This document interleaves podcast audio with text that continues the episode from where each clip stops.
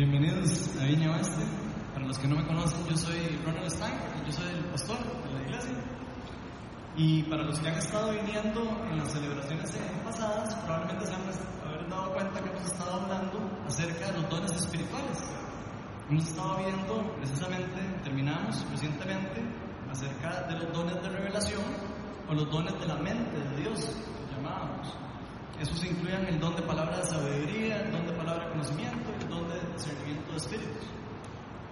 La vez pasada, Morris nos compartió la, la primera charla del don de fe, que es la primera charla de los dones espirituales de poder, o que también podemos llamar como los dones de la mano de Dios.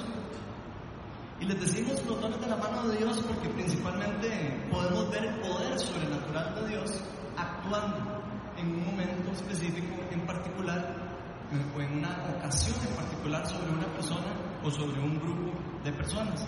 Entonces hoy vamos a seguir con esta segunda parte de la serie hablando del don para sanar enfermos, o lo que podríamos llamar el don de sanidad. Entonces me gustaría saber primero que todo, ver aquí, si hay alguien aquí que en algún momento en su vida ha tenido o ha podido tener el privilegio de ver o, o experimentar en su vida algún milagro o alguna sanidad milagrosa. ¿Alguno de ustedes, aquí alguien que haya presenciado eso en su vida? ¿Hay alguien? Sin miedo, sin miedo, no tengan miedo. Ok, hay como seis, siete personas, ocho. Ok. Bueno, para los que levantaron la mano, es probable que Dios haya contestado alguna oración que ustedes hayan estado haciéndole, o tal vez puede ser la posibilidad de que Dios usó a una persona a la que Él le dio un poder, una autoridad, para llevarles ese, esa sanidad que ustedes recibieron. Quiero ponerles un audio que me llegó, a nosotros nos gusta mucho poner como los testimonios de las cosas que hace Dios aquí en la comunidad. Viña Oeste estamos, eh, de acá a rato nos llaman, recibimos llamadas de gente que recibe sanidad de parte de Dios. Entonces vamos a escuchar un audio y después les voy a contar otra historia.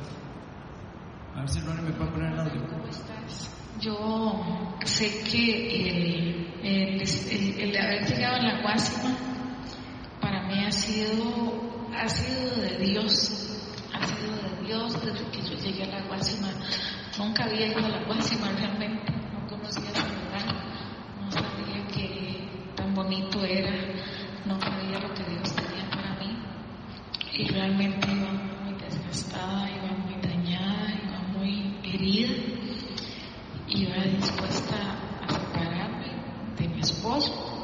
cuatro años de estar trabajando eso en mi corazón. Yo creo que muchos más años, pero realmente ya con esa decisión en el corazón, como cuatro años, intentando sanar de una u otra forma y no lo había logrado. Iba muy herida y por asuntos de, prácticamente religiosos, era pura religiosidad lo que había en mi familia. Fue interesantísimo de, después de años de no hablar con Cristian, de repente Dios me pone a hablar con él y, fue el que, que fue guiando, guiándome a mí a, donde ustedes, guiándolo a él a Heredia, a la viña Heredia. Fue interesantísimo porque los dos hemos recibido una restauración muy, muy bonita, muy interesante por cada uno por su lado. Yo ya era como mi último intento de entrar a una iglesia porque yo dije hasta aquí, yo no quiero saber nada más de iglesias. Ha sido el lugar donde más dañada he salido y donde más he dado, pero, pero era como muy extraña, ¿verdad? La situación muy, muy dolida. Yo ahorita, yo no le puedo decir que la cosa esté igual de mal, realmente siento que Dios ha hecho un, cambio milagroso, quito gente, gente muy querida, gente muy amada, gente muy respetada de alrededor y, y sé que Dios quitando a la gente, porque al final de cuentas, de una forma muy, muy sobrenatural, para quito gente y ahora traen nuevas personas, personas especiales, personas, ¿verdad? Eh, también como ustedes, que cada vez que yo voy al, a los cultos, yo le digo a mi esposo, le digo, es que yo cada vez que voy a la iglesia, Dios tiene un trato personalizado, un rato solo para mí. Yo siento que, el culto es solo para mí. Me, siento muy dichosa en eso y ha sido realmente una bendición. Yo no quería nada con las iglesias, ya estaba cansada, ya estaba muy agobiada, muy desgastada y, y ahorita eh, Dios los ha usado a ustedes muchísimo para bendecirme. Eh, mi relación de matrimonio de una manera sobrenatural ha cambiado, pero de una manera que yo no le puedo decir en qué momento cambió, en qué momento sucedió, cómo sucedió.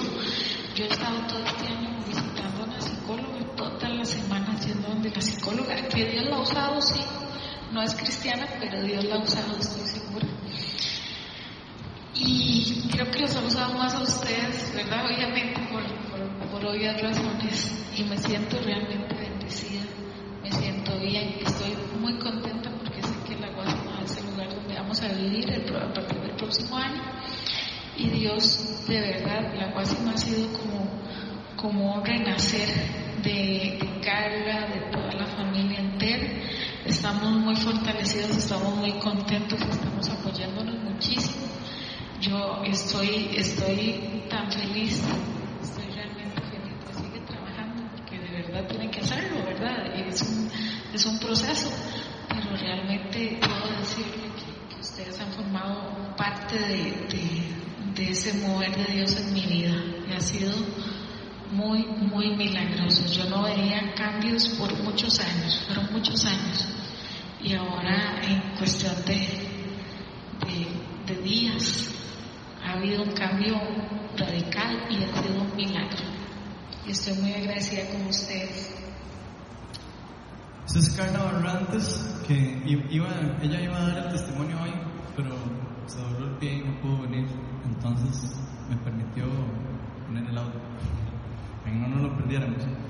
Esta es una de las, de las pocas llamadas o los pocos mensajes que me mandan a mí respecto a lo que Dios está haciendo en cada uno de los corazones de, de, aquí, de la iglesia. Tal vez eh, todos ustedes no se dan cuenta, pero yo que estoy eh, recibiendo la información, lo escucho cada rato. Vean qué lindo otro mensaje que me llegó el otro día de un amigo mío que, por cierto, Alberto Ortiz y yo fuimos a orar. Este muchacho tenía un linfoma de Hopkins de 15 por por 13 centímetros. Y es lo que me mandó hoy. Hola, Ronald, vieras que ya me vio la doctora y me dio cita hasta el otro año. Me dijo que el examen de sangre salió limpio. Gracias infinitas a Dios, se lo comparto como testimonio. Muchas gracias por todo. El apoyo a mi familia. Un abrazo, que Dios te bendiga. Qué lindo, ¿verdad? Escuchar cómo Dios responde las oraciones en contra de todos los diagnósticos que le habían dado a este muchacho un linfoma de este tamaño, ¿verdad? Por si no se lo pueden imaginar, en el tórax. El día que fuimos Beto y yo orar por él, el Espíritu Santo lo tocó lindísimo y ahí empezó el caminar. Se acercó a Dios y pasó por el tratamiento, sí, tuvo que pasar por el tratamiento, pero los doctores decían que era muy difícil, que ese tipo de cánceres a veces es muy complicado y ya vieron el resultado. Así que gracias a Dios por todo eso.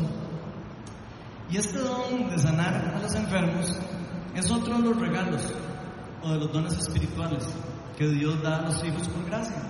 Por gracia. Él los da porque, porque quiere, porque nos ama. Y estos regalos, como los hemos venido viendo en las otras charlas anteriores, Dios los derrama con fines específicos. Muchas veces, al igual que con el resto de todos los otros dones espirituales. Y uno de los primeros propósitos o o razón específica por la que Él hace esto, dice la palabra de Dios que es para edificarnos a nosotros como, como comunidad, edificarnos como iglesia, edificar el cuerpo de Cristo. Y, por supuesto, glorificar su nombre y demostrarnos también las cosas que están por venir. Cuando pasa un milagro como el Dios, como este, un milagro de, sanidad como este, lo que nosotros estamos viendo es como un anuncio de, lo, de la era por venir, un poco de lo que Dios va a hacer cuando venga el reino y se termine de restablecer aquí en la tierra. Por eso es que es importante saber que Dios siempre ha querido eso para la humanidad. Dios, desde que nos creó a nosotros, siempre ha tenido dentro de su, dentro de su idea tener a, los, a sus hijos cerca de Él, no largo de Él. Siempre ha tenido la idea de tener a nosotros y a cada uno de nosotros sanos, tenernos como personas sanas. Y, eso incluye sanidad en todas las áreas. Sanidad en el cuerpo, sanidad en el espíritu, sanidad en las relaciones, sanidad en los matrimonios, así como en el caso de Carla, por ejemplo. Por, por ejemplo, aquí, ¿quién les gusta ir al cine?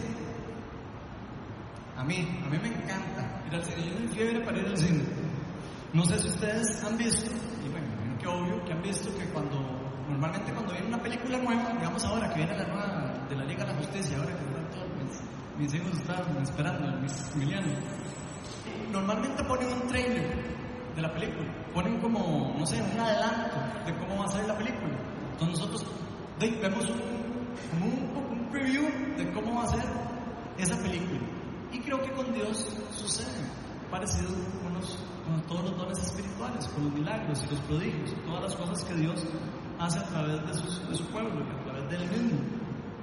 Cuando nosotros vemos el, el don de sanidad, lo que estamos viendo es como un trailer de la era por venir. Es un trailer, poquito de lo que nosotros vamos a ver cuando se acabe por completo el sufrimiento y el dolor, cuando venga el reino de Dios y cuando gobierne por completo, es una promesa de nuestro Señor Jesucristo.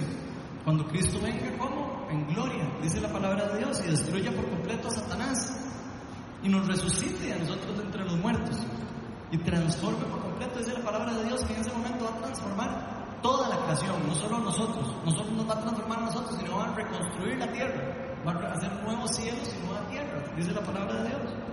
Entonces ese día dice la palabra que ya no habrá llanto ni dolor. Y eso es lo que nosotros vemos cuando vemos que Dios desata su amor en la sanidad en una persona. Estamos viendo lo que vamos a ver en un futuro. En un futuro ya no va a existir esa enfermedad. Si, cada, si alguno de ustedes está enfermo, usted puede estar totalmente seguro que en la era, cuando nos, Cristo venga por nosotros, cuando nosotros muramos, estemos con Él, ahí no va a haber enfermedad ni va a haber dolor. Entonces, lo que vemos cuando Dios desata la sanidad hoy en día son como destellos, podríamos decir destellos del reino de Dios. Por lo que la sanidad de los enfermos nos da testimonio de que en un momento específico no va a haber más sufrimiento en el mundo. ¿Quiénes aquí están con hambre y sed de justicia de ver los destellos del reino de Dios? ¿Quién está con hambre y sed de justicia de ver destellos de Dios? Yo estoy con hambre y sed de justicia de ver a Dios moverse a través mío, a través de las personas que me rodean, a través de otras personas que oren por mí. Por eso la charla de hoy la titulé El don de sanidad y vamos a ver lo que Dios tiene para nosotros hoy. Entonces vamos a orar. Señor, eh, realmente te damos gracias por tu reino, Señor. Te damos gracias porque sembraste la semilla del reino aquí con tu venida. Estamos esperando con ansias a que tu creación reciba todas las promesas que tú nos has dado, Señor. Estamos listos esperando a que vengas por nosotros.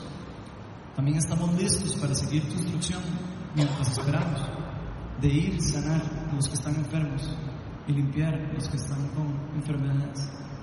Señor, te pido que abras nuestros ojos espirituales hoy y te pido para que descienda tu Espíritu Santo aquí. Te pido para que abras nuestros ojos espirituales y abras nuestro corazón para que podamos recibir de la palabra que tú tienes para hoy para nosotros. Todo esto te lo pedimos en el nombre de Jesús. Amén. Entonces, bueno, para los que trajeron Biblia, vamos a seguir en el capítulo 12 del libro de, de 1 Corintios. Entonces, eh, o lo pueden ver en su celular o lo pueden ver en la pantalla, lo que vamos a ir viendo, vamos a estar en Corintios 12, del 8 al 11. Dice, a unos Dios les da por el Espíritu palabra de sabiduría, a otros por el mismo Espíritu palabra de conocimiento, a, otros fe por medio del mismo Espíritu, a otros por ese mismo Espíritu dones para sanar enfermos, a otros poderes milagrosos, a otros pro, profecía, a otros el discernir espíritus, a otros el hablar en diversas lenguas y, y, a otros el interpretar lenguas. Todo esto lo hace un mismo y un único espíritu que reparte cada uno según él lo determina.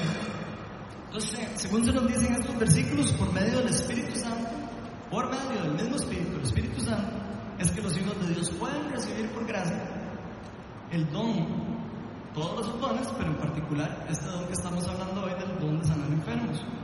Y hay dos palabras en griego que se usan en el Nuevo Testamento para hablar de la sanidad de los enfermos, como está hablando de estos versículos que estamos leyendo.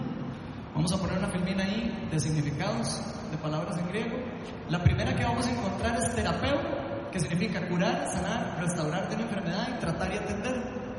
La otra es iaomai, que dice curar, sanar, y ahí esas palabras se refieren a enfermedad física o espiritual. Y a la hora que vamos a leer los versículos, por eso saqué la otra palabra, porque es importante, como estamos hablando de los dones de poder, dunamis, que significa poder o poder milagroso divino, fuerza o poderosas obras. Eso lo vamos a ver ahora porque se los puse ahí de primero. Como dato importante, digamos, estas palabras, eh, ayomai, específicamente, que es la que se usa en este versículo de Corintios que estamos estudiando, Lucas la usa, Lucas fue el que escribió uno de los libros del Nuevo Testamento, el Evangelio de Lucas, y fue el que escribió el libro de Hechos de los Apóstoles. Entonces, él usa 20 de las 38 veces que él usa la palabra para sanar enfermos, usa ayomai, que es esta palabra que vamos a estar viendo. Vamos a poner Lucas 6 del 17 al 19 para que podamos ilustrarlo. Dice, luego bajó con ellos y se detuvo un llano.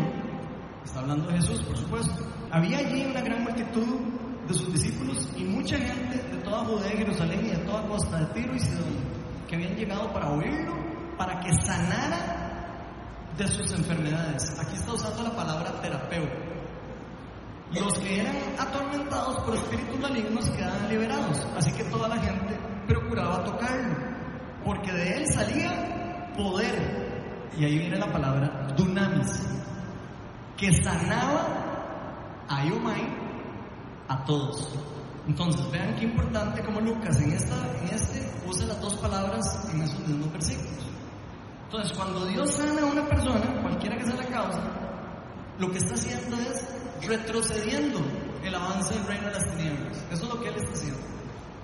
Está retrocediendo lo que el Satanás está haciendo. Satanás está construyendo, Jesús está destruyendo la obra del maligno. De hecho, la palabra de Dios dice que nuestro Señor Jesucristo vino al mundo a qué? A destruir las obras de Satanás, a destruir las obras del enemigo. ¿Quién dice amén? Los dones del poder, o sea, los dones de poder siempre son intervenciones divinas, siempre son intervenciones divinas que vienen acompañadas de un resultado evidente en una o varias personas en particular, como lo vamos a ir viendo. Normalmente estos tres dones, el de fe, que es el primero, el de sanidad de los enfermos, y el de poderes milagrosos, pueden funcionar juntos en muchas ocasiones, y los vamos a ver funcionando juntos en el Nuevo Testamento y en diferentes ocasiones. Por ejemplo, cuando Dios le da a alguien o le activa el don de fe y le da como la, la certeza de proclamar algo para que algo se cumpla, para que algo se dé. Ahí podemos ver el don de fe activándose y después activando eh, un don de sanidad o un don de palabra de conocimiento, un don de cualquiera de los otros que hemos estado hablando. ¿Para qué? Para atender la necesidad de una persona, para sanar o para liberar a una persona o cualquier otra cosa en particular que demuestre el amor y la voluntad de Dios nosotros. Eso lo vamos a ver ahora en los ejemplos que vamos a leer. Entonces yo quise sacar una definición del don de sanidad. Esa definición me la inventé yo. Dice así, el don de sanidad es una manifestación del poder divino de Dios a través de una persona que en un momento específico se convierte en un instrumento de la mano de Dios para curar o sanar una enfermedad física, mental o espiritual. Entonces, esa es la definición me gustó hacer con respecto del don de sanidad. Y bien que es importante porque hablo de la mano de Dios de por medio, porque Dios es el que lo hace, no nosotros, y eso también es muy importante para nosotros. Esto quiere decir que los resultados del don de sanidad no tienen que ver con nuestros propios esfuerzos, no tienen que ver con nosotros, no tienen que ver con ninguna habilidad mía, ninguna habilidad de ninguno de ustedes. Tiene que ver con nuestra obediencia de seguir la voluntad de Dios. Cuando Dios nos dice, nosotros vayan y sanen a los enfermos, si nosotros vamos y hacemos caso y oramos a los enfermos, lo que vamos a ver es como resultado a nuestra obediencia un don en acción y en funcionamiento. Entonces va a haber, siempre va a ser como resultado de la misma gracia que nosotros hemos recibido de Dios. Nosotros no podemos impartir gracia si no hemos recibido gracia. Tenemos que primero recibirlo. Entonces tenemos que recibir el Espíritu Santo nosotros si queremos impartir por medio del Espíritu Santo algún tipo de sanidad divina, como que venga de Dios. Esto no tiene que ver con nuestros conocimientos. Si usted se siente que no tiene conocimientos para orar, no tiene que ver con eso. No tiene absolutamente nada que ver con el conocimiento, no tiene nada que ver con las habilidades naturales. Ni tampoco quiere decir, digamos que, que porque Dios use a alguno de nosotros en sanidad, nos haga más especiales que otras personas. No quiere decir eso. Lo único que significa es que a Dios le gusta trabajar a través de las personas, le gusta trabajar a través de sus hijos y a veces trabaja a través de no hijos. De, Dios puede trabajar a través de cualquier persona. Y eso es muy importante. ¿Cuándo? Cuando Él lo dispone, cuando Él quiere. Ahora, eso tampoco significa que nosotros tenemos que, ser ignorantes en todos los temas. No quiere decir que no tengamos que capacitarnos para orar por los enfermos. No sé si se acuerdan cuánto tiempo pasaron los apóstoles dejándose discipular por, Jesucristo. Tres años caminaron con Él. Tres años estuvieron escuchándolo, viéndolo hacer como lo hacía, bien, enseñándoles, cambiando su cosmovisión, su forma de ver el mundo. Ellos eran pescadores, no eran eh, fariseos, especialistas en, la ley, no, o sea, eran judíos, pero no tenían conocimiento profundo en, la palabra de, de Dios. Eran personas simples y sencillas como ustedes y como yo, escogidas por Dios para un propósito específico, en un momento específico. Entonces, ellos pasaron tres años para cambiar su cosmovisión, su forma de ver el mundo, inclusive de cómo veían a Dios. Ellos tenían una idea de Dios, del Mesías. Tenían Jesús en su, en su mente, tenían una estructura religiosa de cómo era Dios, cómo tenía que verse Dios. Y Jesús vino a cambiarles por completo esa mentalidad que tenían. Y por eso les decía, arrepiéntanse, metanoia, cambio de mente, cambio de mentalidad. ¿Para qué? Para que puedan recibir la cosmovisión bíblica, la cosmovisión que Dios tiene para nosotros. Entonces, todo esto lo hicieron para qué? Para poder aprender a ser utilizados por Dios, a poder ser instrumentos de Dios. Recordemos lo que nos hizo Jesús con sus discípulos en Lucas 9.1.2. Vamos a ver lo que nos dice Lucas 9.1.2. Vamos a ver varios versículos aquí, porque quiero hacer un punto con esto. Habiendo reunido a los doce, Jesús les dio poder, dunamis y autoridad para expulsar a todos los demonios y para sanar ayomai enfermedades. Entonces los envió a predicar el reino de Dios y a sanar ayomai a los enfermos. En Lucas 10, del 1 al 3 dice, esto es a los apóstoles. Algunos de ustedes podrían decir, ah, bueno, es que son los apóstoles a los que les dio la autoridad. ¿No lo que dice Lucas 10? Lucas 10 del 1 al 3. Después de esto, el Señor escogió a otros 72 para enviar los dedos en dos delante de él a todo el pueblo al lugar donde él pensaba ir. Es abundante la cosecha, les dijo, pero son pocos los obreros. Pídanle por tanto al Señor de la cosecha que mande obreros a su campo. Vayan ustedes. Lucas 10, 8 y 9 dice, esto le está hablando a los mismos 72. Lo que pasa es que voy más rápido para no leer todo el capítulo. Cuando entren en un pueblo y los, y los reciban, coman lo que les sirvan. Sanen, terapeu, a los enfermos que encuentren allí y díganles, el reino de Dios está cerca de ustedes. Después Lucas 10, 17 al 20, es cuando vienen estos 72, después de que los enviaron, cuando vienen de vuelta. Y vean lo que dicen. Cuando los 72 regresaron, dijeron contentos, Señor, hasta los demonios se nos someten en tu nombre. Yo veía a Satanás caer del cielo como un rayo, respondió él. Sí, les he dado autoridad a ustedes para pisotear serpientes y escorpiones y vencer todo el poder, y aquí habla dunamis, todo el dunamis del enemigo. Todo el poder, les he dado autoridad para vencer todo el poder del enemigo. Nada les podrá hacer daño. Sin embargo, no se alegren que puedan someter a los espíritus, sino alegrense de que sus nombres están escritos en el cielo. Entonces, como ven, Jesús transfirió el poder de sanar a los enfermos. El dunamis ayomai lo transfirió a sus discípulos, a los apóstoles y a otros discípulos y a los otros. Y por medio de la gran comisión nos mandó a todos a hacer lo mismo. Esto no lo hizo con 12 personas, no lo hizo con un grupo de personas pequeñas, lo hizo con todas las personas que fueron obedientes a Él, siguieron su llamado y lo obedecieron. Así que solo tenemos que creer en las palabras de Jesús, y ser obedientes a su instrucción. El ir a sanar a los enfermos no es un llamado de pocos. Y eso es una cosa que yo creo que todos como iglesia tenemos que aprender. Sino es parte del llamado y es parte del propósito principal de los hijos de Dios. Jesús dijo, ustedes son la luz del mundo y el mundo está en tinieblas, dice la palabra de Dios. Entonces nosotros somos embajadores del reino. Amén. ¿Quién le cree esa palabra a Dios? Aquí. Que tenemos la autoridad y el poder, el dunamis, para derrotar al enemigo. Jesús nos dijo claramente que Él vino al mundo para destruir las obras de Satanás. Y no solo eso, sino nos llamó a nosotros para que siguiéramos sus pasos. No sé si se acuerdan, dijo, cuando yo me vaya, ustedes van a hacer cosas más grandes que yo todavía, porque yo me voy. Eso nos dijo. Nos transfirió su ministerio. Eso fue lo que hizo Jesucristo. Vino, implantó el reino y nos pasó el, ministerio de Él a nosotros, a los discípulos. Y por eso mismo nosotros aquí en Viña Oeste creemos en la, en la capacitación de los santos. Por eso tenemos discipulados de oración, como el que habló Otto al inicio, en donde nos capacitamos todos, todos nos capacitamos en eso. ¿Para qué? Para descubrir y poner en práctica los dones espirituales que tenemos cada uno de nosotros. Muchos de nosotros tenemos dones que están ahí y que no los hemos descubierto. En esos lugares, en esas reuniones, nosotros ponemos en práctica los dones. ¿Para qué? Para que descubran cada uno de ustedes dónde es que Dios le dio a usted un don. Dios nos da dones a todos, dice la palabra de Dios.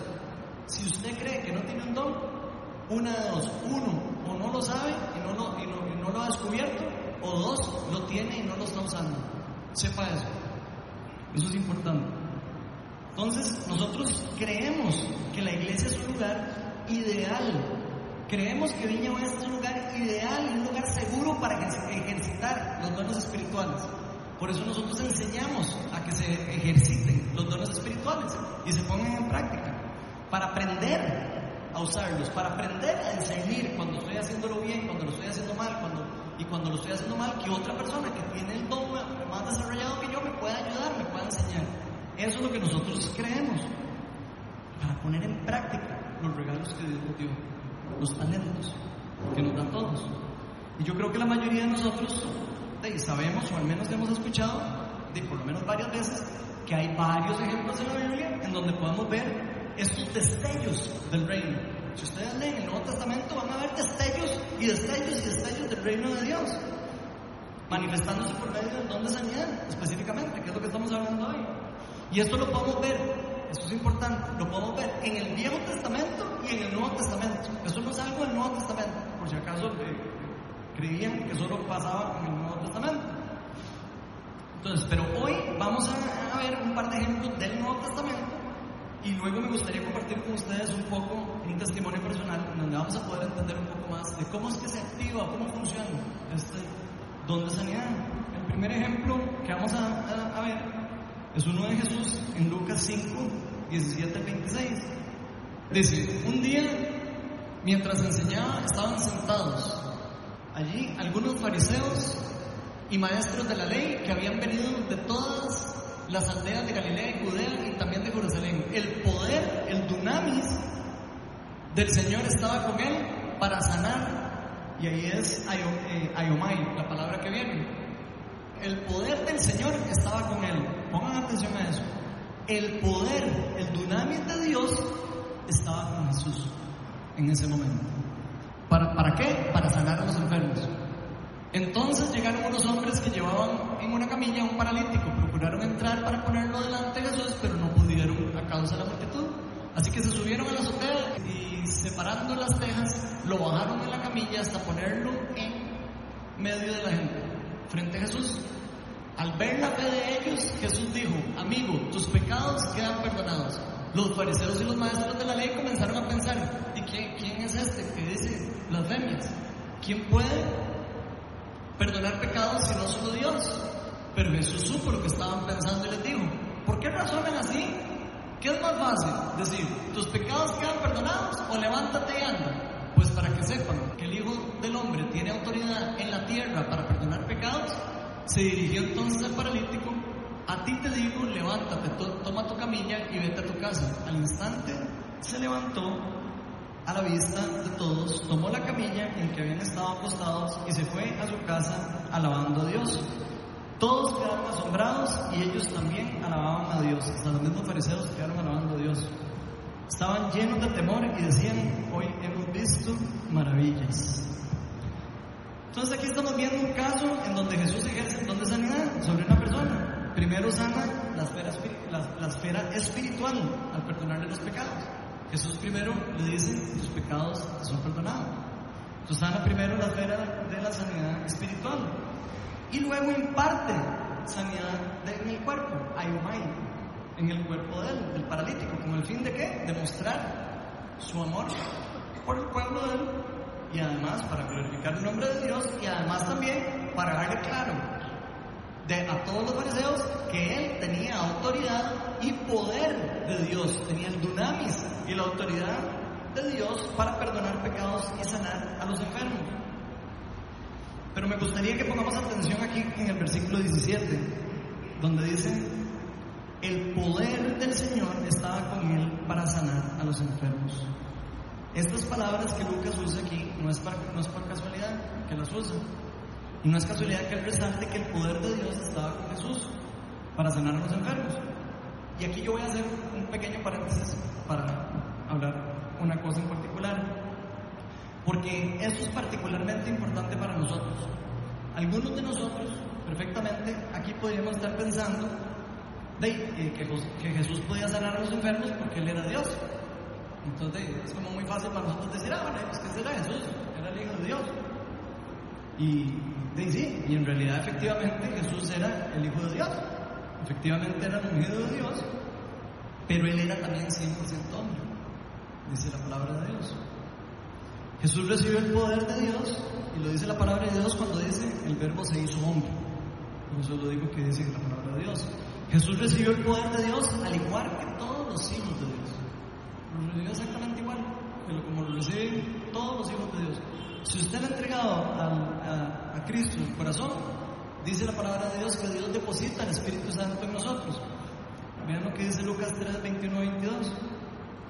Dice un día en que todos acudían a Juan Bautista para que los bautizara, Jesús fue, bautizado. Y mientras oraba, se abrió, se el cielo. Y el Espíritu Santo bajó sobre él en forma de una paloma. Entonces oyó una voz en el cielo que decía, tú eres mi hijo amado, estoy muy complacido contigo. Entonces Jesús recibe el Espíritu Santo aquí, el Espíritu Santo se reposa sobre él. Lucas 4, 1, 2 dice, Jesús, ya después de esto, ¿verdad? Un capítulo después dice, Jesús lleno del Espíritu Santo volvió del Jordán y fue llevado por el Espíritu al desierto. Allí estuvo 40 días y fue tentado por el diablo. O sea, Jesús también era humano, también tenía tentaciones, también pasaba por sufrimientos, igual que nosotros. No comió nada durante esos días, pasados los cuales tuvo hambre.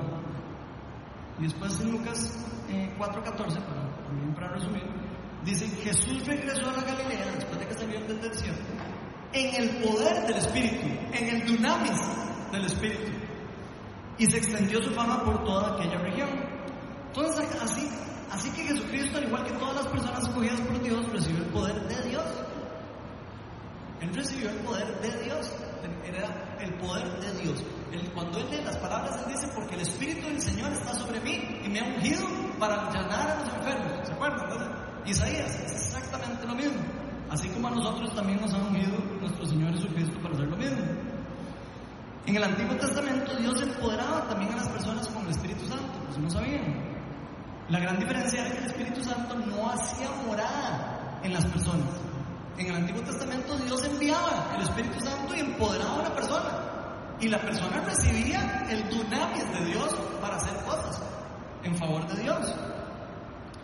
Y el Espíritu Santo permanecía durante el tiempo que Él quisiera sobre la persona. A veces se, después se iba, como lo vimos en algunos casos, como el caso de Saúl, que recibió el Espíritu Santo, se le reposó encima, pero después ¿sí? se fue. Entonces, vamos a ver un ejemplo bíblico del Antiguo Testamento donde podemos ver esto para por si nunca lo habían visto. Primera Samuel 16, 13. Dice, Samuel, que era uno de los profetas, tomó el cuerno de aceite y ungió al joven en presencia de sus hermanos. Aquí está hablando del rey David, antes de que fuera rey. Entonces, el Espíritu del Señor vino con poder sobre David.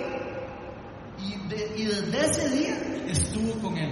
Entonces, fíjense como el Espíritu Santo, antes de que viniera Cristo, también se reposaba sobre personas y permanecía sobre las personas escogidas por Dios para hacer su voluntad o para hacer cosas específicas.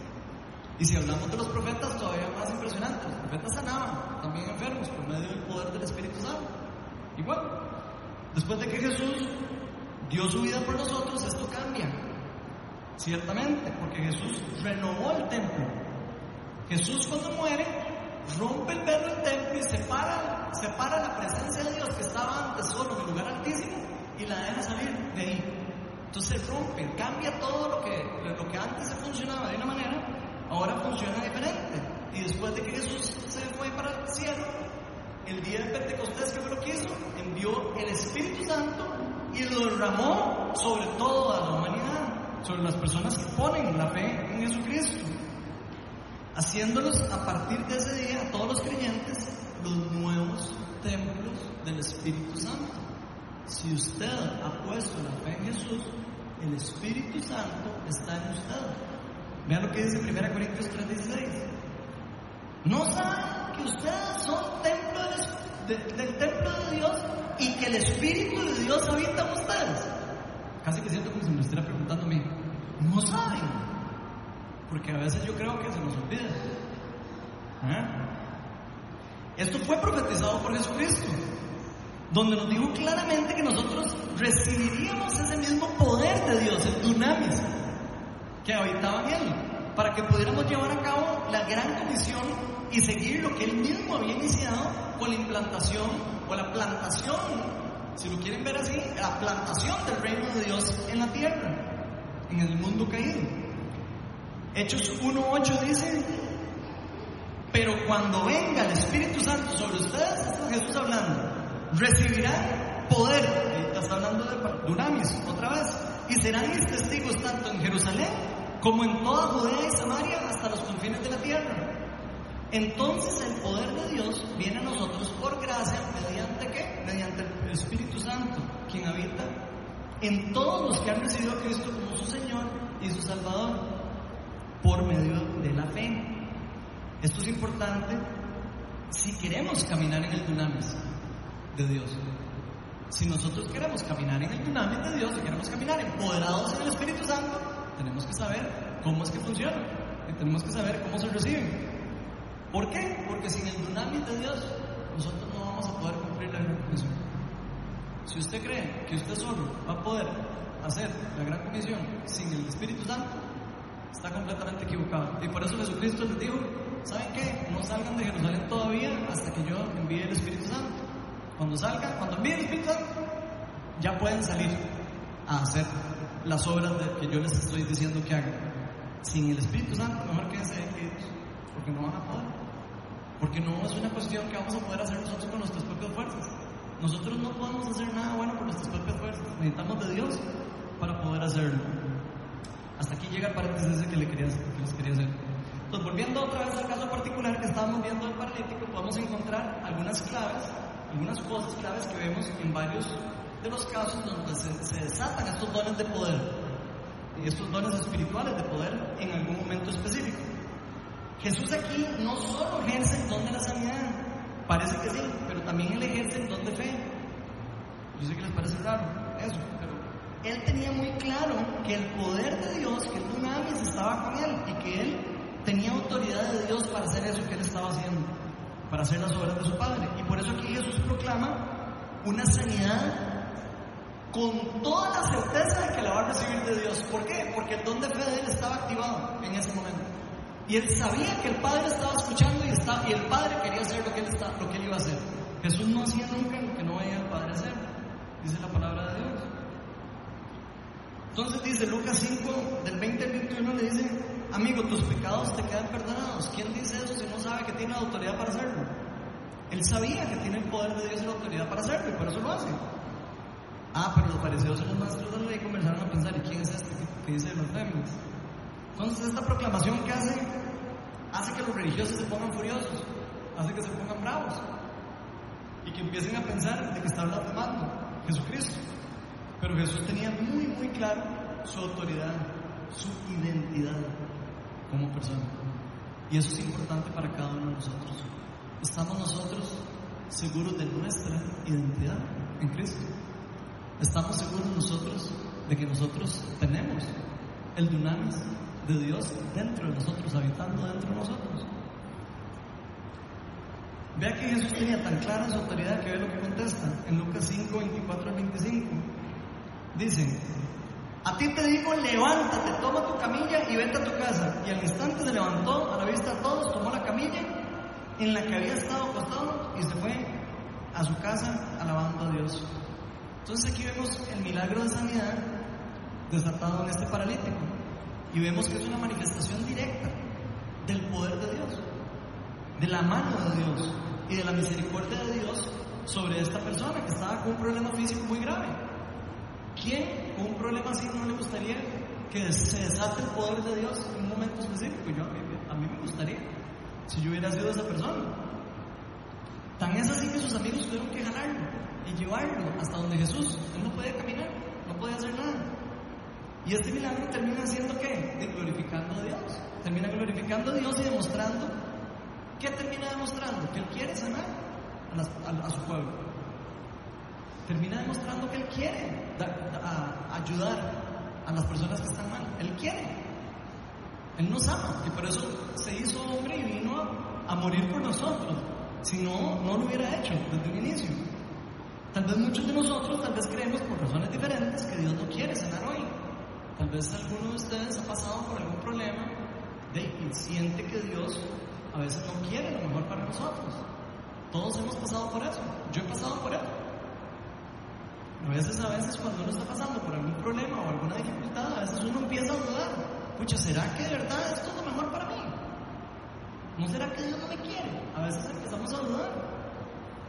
Y eso son, por supuesto, mentiras de Satanás. Porque si Dios no quisiera llevar sanidad a su pueblo, jamás hubiera encomendado a sus discípulos a que hicieran eso. ¿Qué les digo? Jamás nos hubiera encomendado a nosotros a sanar a los enfermos. Nos hubiera dicho, vayan y oren. Pero eso no es lo que nos dice. Nos dice, vayan y sanen. Si Él no quisiera sanar, no nos hubiera dicho nosotros que fuéramos a sanar. Parece lógico, pero a veces se nos enreda en la mente. Recordemos lo que Jesús nos mandó hacer a todos los discípulos en Lucas 10, 8 y 9. Vean lo que dice. Cuando entren a un pueblo y lo reciban, coman los que les sirvan y sanen a los enfermos que encuentren allí y díganles, el reino de Dios ya está cerca de ustedes. ¿Sabían que el reino de Dios está cerca de ustedes y de mí? Que está aquí, con nosotros.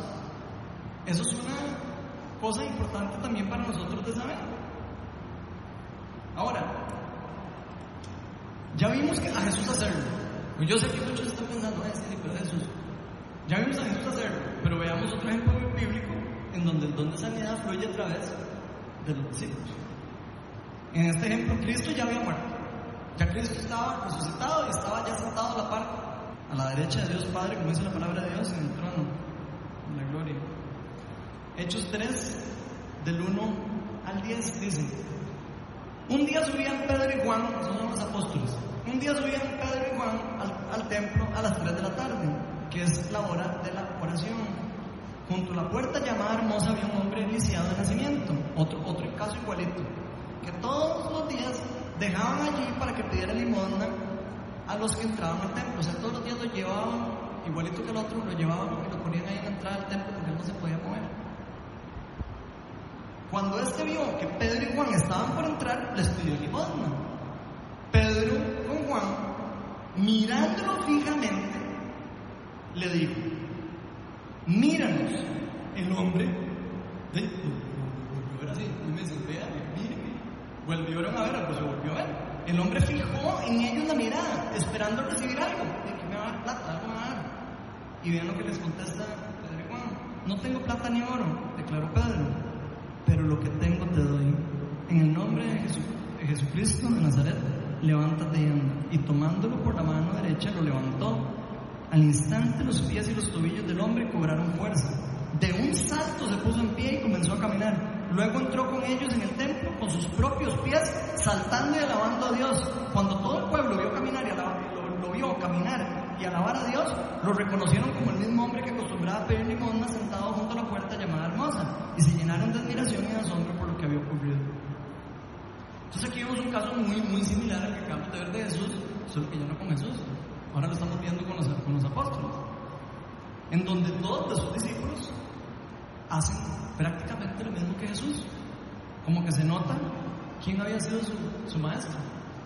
Cuando nosotros decimos que, Cristo es nuestro Señor y nuestro Salvador, Jesus is Lord en inglés, yo lo que estoy diciendo es que es mi maestro, que yo hago lo que Él me dice que haga. Y eso es lo que estos discípulos hacían. Hacían lo que Jesús les decía que hicieran. Entonces ellos se ven claramente cómo aprendieron lo que se les enseñó durante los tres años. Lo aprendieron bastante bien. Y ellos hacen algo muy similar a lo que hizo Cristo. Y de hecho, como algo interesante, para los que no sabían, la palabra cristiano, en el mismo Hechos 11:26, dice que la primera vez que usaron esta palabra, la usaron en Antioquía. Y esa palabra salió, no, eh, o sea, le empezaron a decir a la gente cristianos, ¿por qué creemos? Porque las personas se parecían a Cristo en lo que hacían. Las personas andaban sanando enfermos, andaban echando fuera demonios, andaban haciendo las obras que hacía Jesucristo. Por eso les pusieron cristianos. O sea, los cristianos son personas que se parecen a Cristo, que siguen a Cristo como su Señor. ¿Por qué? Porque predican o predicamos la palabra con nuestras vidas con nuestro ejemplo. Nosotros predicamos y somos firmes con lo que hacemos. No predicamos cosas que no, que no hacemos o cosas contrarias a lo que aprendemos de nuestro Señor Jesucristo, los que somos verdaderos discípulos. Por lo menos tratamos de hacerlo. En este nuevo ejemplo podemos ver el don de fe actuando los apóstoles antes de proclamar la sanidad en el paralítico. No sé si se dieron cuenta. Aquí es donde nuevamente podemos ver dos dones de poder dos dones espirituales de poder actuando a la misma vez, para llevar obviamente la sanidad del cuerpo a esta persona que era un paralítico. El don de fe en este caso se manifiesta en Pedro desde cuando, en Juan, desde cuando estaban completamente seguros de que ese paralítico se iba a levantar. O sea, ellos tenían claramente su identidad, tenían claramente, ellos sabían que el dunamis estaba con ellos. Tan es así que dicen, yo no tengo ni plata, pero tengo dunamis de Dios. Yo tengo a Dios en mi corazón. No te puedo dar plata, pero lo que tengo te doy. En el nombre de Jesús, queda sano. Eso fue lo que hicieron. Proclamaron y creyeron que ellos tenían el poder para hacerlo y lo hicieron. Y le dieron la mano y levántese. Porque ellos estaban completamente seguros de que eso iba a pasar. ¿Y, ¿Y qué pasó con eso? con ese riesgo. ¿Ven? Vieron la manifestación de Dios fluir a través de ellos. El reino de Dios se manifestó a través de ellos. Y muchas personas creyentes y no creyentes a mí me han preguntado a veces, yo lo he conversado con varias personas de esto, ¿por qué ahora cuesta tanto ver esto? ¿Por qué en esta época cuesta tanto ver estos milagros? Yo en la Biblia tantas veces que los tocan ese y lo sacan y el otro, y, le dicen aquí, y queda sano, y lo tocan allá y sale el demonio. ¿Y por qué ahora, por qué nos cuesta tanto ver estas sanidades en formas tan poderosas? Y yo les voy a dar mi humilde opinión al respecto, personal, obviamente. No estamos creyendo que tenemos la autoridad. No estamos creyendo que tenemos el poder de Dios para hacerlo. Estas personas sí creían que tenían el poder de Dios. Esas personas dejaron todas sus cosas para seguir la gran comisión. Esas personas sí creyeron a Jesucristo cuando les digo, reciban el Espíritu Santo. Esas personas sí lo creyeron y lo vivieron. Porque no es solo creerlo, es recibirlo y ponerlo en práctica. Y eso es lo que podemos ver con ellos. Ellos dejaron todo para seguir a Jesús. ¿Cuántos aquí estamos dispuestos a sacrificar todo lo que tenemos y todas las cosas para seguir a Jesucristo? ¿Cuántos estamos dispuestos? Da miedo, ¿verdad? Levantar la mano. ¿Cuántos estamos dispuestos a dejar todo para seguir a Jesucristo? Estamos creyendo en nuestra verdadera identidad en Jesús. Por eso no estamos viendo esos milagros. Por eso no los estamos viendo como los estamos viendo aquí en la Biblia. Cuando aquí en la viña nos ponemos a orar y un grupo de personas se quedan creyendo que los milagros van a suceder, suceden. Aquí lo vemos semana tras semana.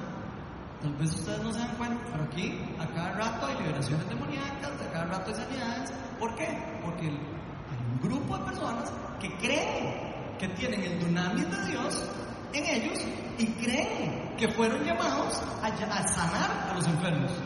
Creen que fueron llamados a liberar a los cautivos y creen que fueron llamados a echar fuera demonios y a destruir las obras del enemigo, en vez de más bien vivir en el mundo haciendo parte de las obras del enemigo.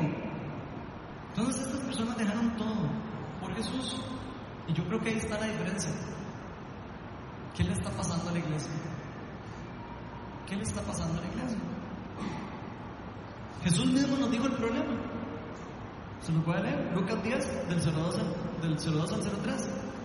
Dice, es abundante la cosecha, les dijo, pero son pocos los obreros. Pídanle, por tanto, al Señor de la cosecha que mande obreros a su campo. ¿Y qué dice después? Vayan ustedes, vayan. ¿Dónde están los hijos de Dios? ¿Dónde estamos los hijos de Dios yendo a hacer las obras del reino? ¿Dónde estamos? Eso es lo que está pasando. Vayan ustedes, nos dijo Jesús. Y muchos dicen, ay, es que Dios, ¿por qué es que Dios no actúa? ¿Por qué es que Dios no hace esto? ¿Y por qué Dios no hace lo otro? Dios ya actuó. Dios ya actuó. Ya Dios derramó el Espíritu Santo. Ya Dios dio la vida por usted y por mí. Ya Dios hizo lo que tenía que hacer. ¿Estamos nosotros haciendo lo que tenemos que hacer para el reino? Es la pregunta. Cada vez que usted piense que por qué Dios no hace algo por mí, diga más bien, ¿por qué yo no estoy haciendo las cosas para Dios que me pidió? Creo que es algo que tenemos todos que interiorizar en nuestros corazones. ¿Quieren saber lo que pasa cuando alguien, cualquiera que sea, le cree a Dios sus palabras? Se hace un verdadero discípulo. Eso es lo que pasa. Cuando alguien realmente le cree a Dios sus palabras, se convierte en un verdadero discípulo de Jesús. Y aclaro que esto le puede pasar a cualquiera. No le pasa a, solo personas así, high class low. No, no, no. Esto es una cosa que es abierta para todo el que quiera, para todo el que esté dispuesto en su corazón de recibirlo. Le pasó a unos pescadores, a Andrés, a Pedro, que no tenían ni preparación académica, no sabían. Imagínense muchachos, pescadores, ¿cómo vayamos a Punta Arenas? Y hay, hay unos muchachos ahí pescando todas las semanas, eso es lo único que saben hacer. Y vean la obra que hizo Dios por medio de estas personas. Solo porque se dejaron discipular, porque se dejaron llevar, porque se dejaron cambiar la cosmovisión del mundo caído que tenemos todos metidos en un chip. Todos tenemos una cosmovisión dañada. Y tenemos que pedirle a Dios que nos limpie, que nos renueve la mente día a día. La palabra de Dios dice que renovamos, que renovemos nuestra mente día a día. Yo quiero contarles un poco de mi historia. Hace ocho años yo no era cristiano. Tal vez ¿sí? Hace ocho años no era cristiano. Era, era católico de nacimiento, eh, no practicante, y era prácticamente ateo. Yo hacía las obras de las tinieblas. Yo era del reino de las tinieblas, definitivamente. No me cabe la menor duda. Yo a veces, inclusive, hasta peleaba con gente acerca de la Biblia. Esa era mi mentalidad, esa era mi cosmovisión, mi forma de ver el mundo.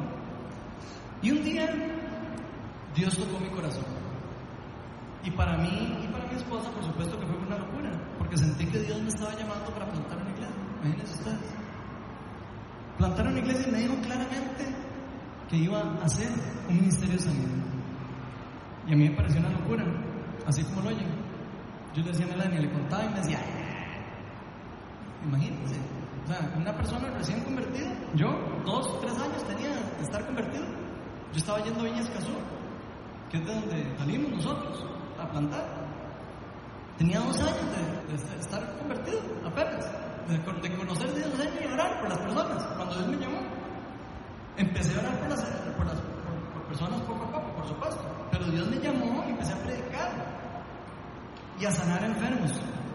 ¿Por qué? Porque yo le creí lo que Él me dijo. Yo le creí, aunque no estaba preparado.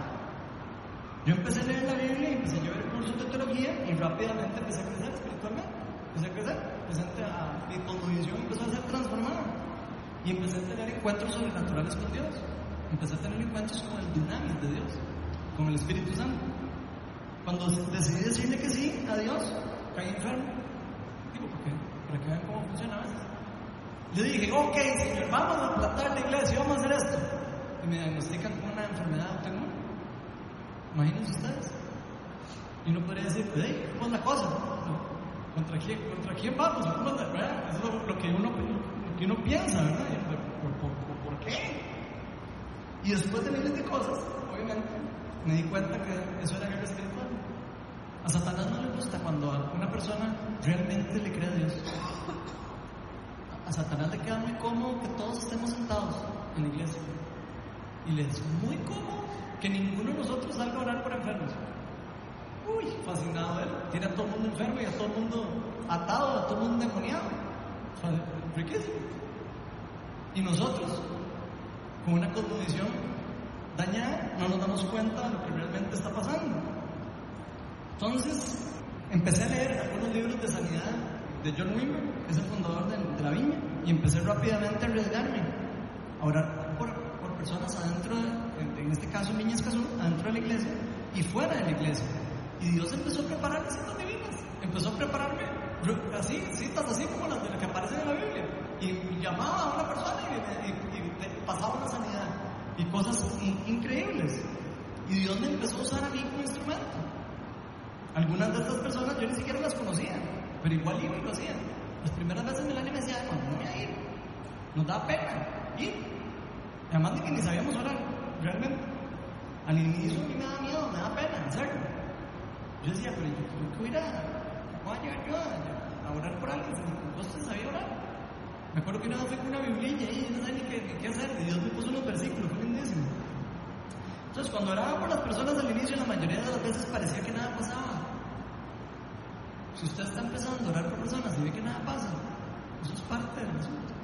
Eso es parte del asunto. Es parte de lo que hay que pasar. Y yo me, desanimaba, todo. Hablando el otro día con una amiga aquí me decía, sí, yo eso no pasa nada. Bueno, eso es lo que usted cree, que no pasa nada. Todas las oraciones tienen poder y todas las oraciones algo están haciendo. Lo que pasa es que nosotros a veces no podemos verlo. Y entonces luego me di cuenta que yo no me tenía que enfocar en eso. Después de hacerlo varias veces me di cuenta que no tenía que enfocarme tanto en lo que para mí parecía un triunfo. Yo me enfocaba mucho en eso. Ay, mi esa no, ah, qué chido. Y, ah, bueno, si no, me, empecé a dar cuenta que no había que enfocarse tanto en eso. No había que enfocarse tanto si era eficiente para mí o no, si no tenía nada más que hacer. Dios no dijo vayan y oren y después revisen a ver qué pasó. No, nada más dice vayan y examen, el, el resultado es de Dios, no de nosotros. Y empecé a orar sin que me importaran los resultados. Y empezó a ver sanidades. ¿Por qué?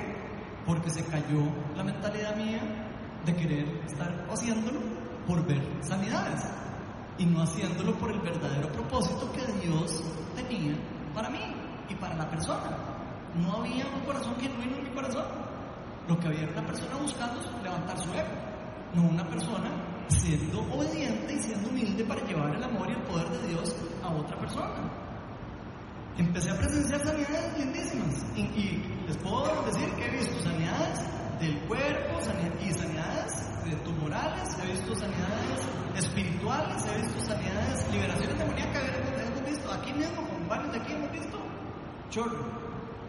En solo este año, este, que estaremos aquí, como un año, en un año, ¿cuántas liberaciones hemos tenido? Como 10, 12 liberaciones hemos tenido.